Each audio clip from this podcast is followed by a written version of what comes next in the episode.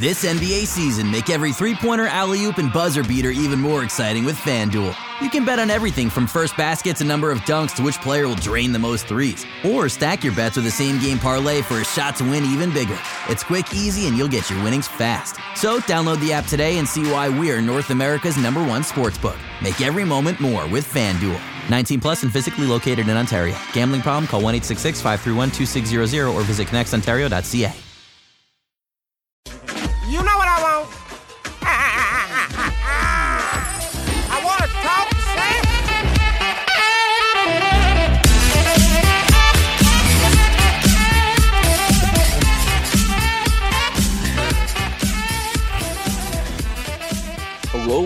welcome to the Raptors Reaction Podcast. I'm your host Samson Folk, and you're joining me after the Raptors 111 to 100 win over the Charlotte Hornets, their first preseason game of the shortened 72 game season. Of course, their first game coming on December 23rd, but you're tuning in after their 111 to 100 victory over the Charlotte Hornets in the preseason.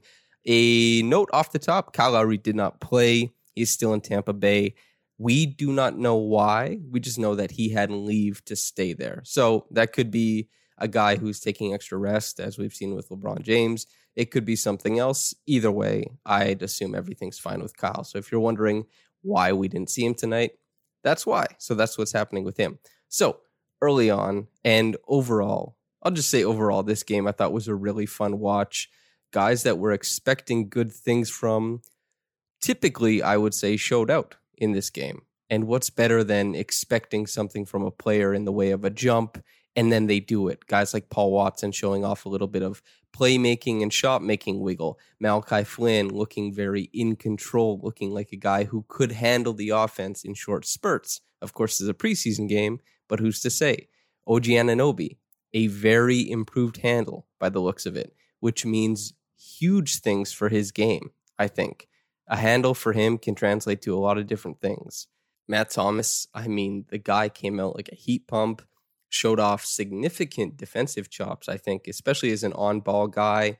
His off ball stuff, par for the course, but on ball, a very high compete level. We're fairly used to that, but offensively, I think he just found a lot of space for himself was really clever when reading the defense. If they were playing over the screens too much, he had a back cut into the teeth of the defense and he wasn't scared to finish among the trees. Just great reading on offense. And of course, the three point shot was there. He hit some shots in this one. Of course, we could talk about, you know, the end of bench guys all day because we don't see much of them. They get extended runs in this type of play, these preseason games. But let's start at the start of the game. So the Raptors and the Hornets, I think, were both equally sloppy to start this game out. It didn't help that Norman Powell probably played the worst of almost any player on the court, and that's not a big deal. I mean, he's a vet. He's had success before. He's bounced back a million times his career, but he was seeing quite a bit of the ball. The side top side action kind of stuck with him on occasion. The Raptors you know, they couldn't score inside the arc. It didn't really seem like they were relying on that three point shot, which is why they had a big run in the second quarter. And it just seemed like when the ball swung, it stuck in a guy's hand. They always had to attack a very set defense. It's the first game of the season. There's some grinded up gears, I suppose. The Hornets, after their lackadaisical start, I would say they just put the ball in the hands of good players. Gordon Hayward looked like he wanted to establish himself as an offensive threat early on. He's very big. Him going downhill in the pick and roll or in transition, he was able to get to those 10 foot, 8 foot sweet spots that he likes to hit shots from and play make from those areas as well. So the Hornets, off of that, off of Terry Rozier hitting a couple shots, Devonte Graham actually opened up the game with a classic extended range three pointer that was part and parcel of his game last season. So that was fun. Aron Baynes hit a little baby hook shot for the first points of the Raptors season or preseason. It depends how much you want to hype up Aron Baynes, how you uh, mark that down, I suppose. But he, he hit a little shot. I think that what we're looking for mostly is for the players to show something that we haven't seen from them before or to build on something that we saw sparingly. And so outside of the 22-0 run that came after the Raptors sloppy start and the Hornets got their, you know, got their stuff together, the Raptors trounced the Hornets thoroughly. They they smacked them. And that had a lot to do with three point variance. It seemed like they couldn't space the floor at the start of the game. As I said, trying to attack a set defense, not super easy, especially when they feel like they can rotate over without any penalties or consequences because nobody's seeing those weak side shots. That came around. Pascal Siakam, who in the bubble was over reliant on his three point shot, probably didn't quell some of the worries. Everybody at camp, training camp, I should say, everyone around the Raptors is saying he looks great. He didn't have the initial burst or kind of trickery or creativity to get into the teeth of the Hornets defense, but he did hit three really nice pull up jumpers, all from three point land. That's a huge part of his game. That's something we want to see. On the other side, Fred Van VanVleet, a huge part of his game is his defense, and he had five steals in 16 minutes. He gummed up almost everything the Hornets tried to do in the half court. If it was near the lane, he had a hand on it. If it was a pick and roll, he was blowing it up. OG Anunoby, as I said, really slick moves in transition. He had one of the first baskets of the game when he caught it off of a pin down. There were there was a player shading him coming up, and he had a primary, a little jab step, got his primary a little bit wide. A between the legs dribble and split the two defenders, made a contact layup at the rim, just showcasing more control, more guile, which is huge for a player like OG. It's very, very meaningful. So as the Raptors were getting, you know, kind of dominated early on because of three point variance and just terrible, terrible transition defense, those were the things that kept us going.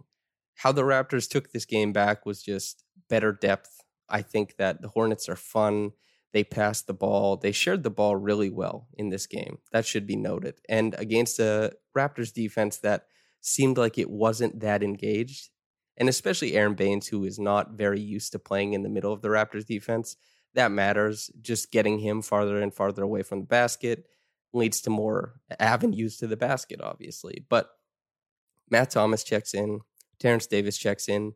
These guys, they bring scoring punch. And Matt Thomas, I think the biggest thing, and I talked about it earlier, is that he's a three point shooter and he doesn't want to be in the position that he is just a three point shooter. He had counters for the Hornets defense. Those back cuts made them feel pressure at the basket from him and made them feel pressure at the three point line.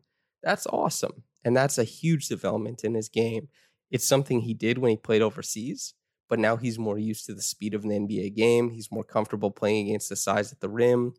Great stuff all around. The Raptors started playing a more fast paced, open style of basketball. They're finding more shots. They hit eight three pointers in the second quarter. They go into halftime with a nice lead.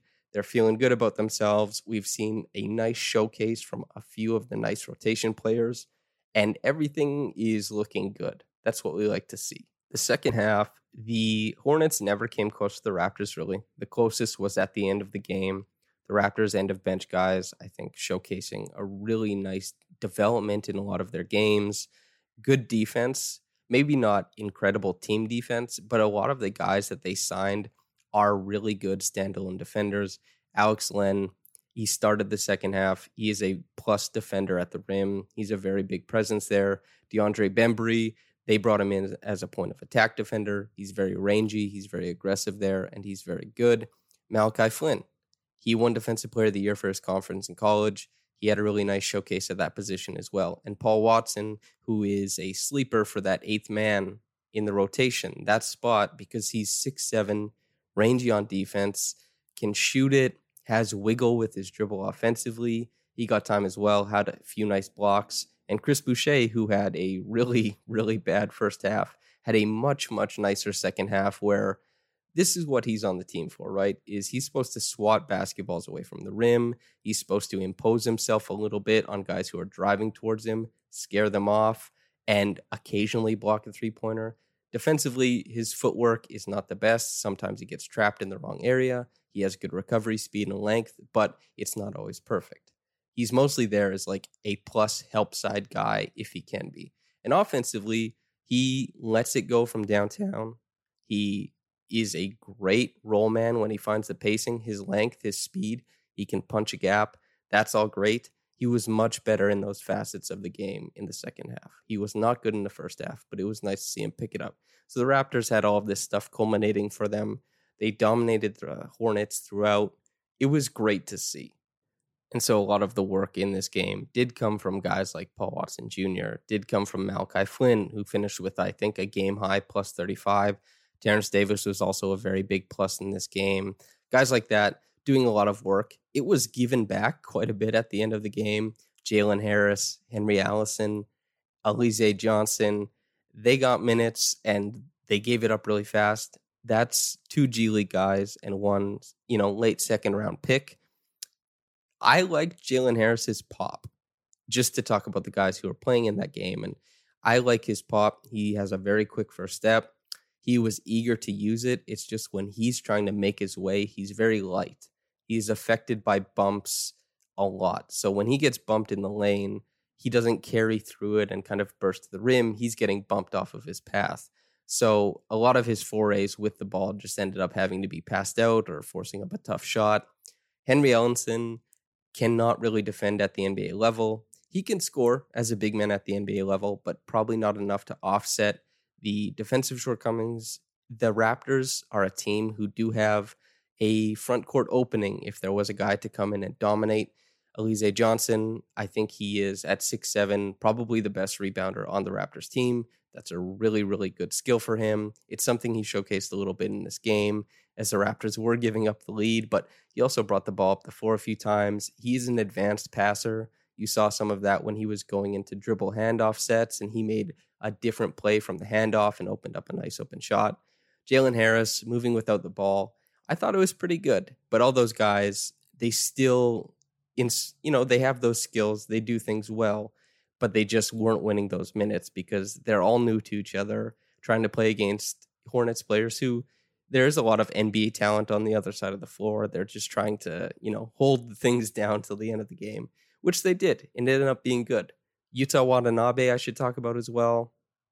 Really happy with his performance. I tweeted out that i was hoping he might nab one of those last roster spots on the raptors I'm really, really hoping he does it. I think he moves really well within the Raptors defense and their offense. He's a very smart player, like Fred Van VanVleet, but not as much. I think he has really active hands in the middle of the defense. If a guy's catching the ball in the lane, he might just get a hand on it, and not to the point where he's fouling a bunch. Offensively, he hit a spot up triple. I think he finds the seams as an off ball guy.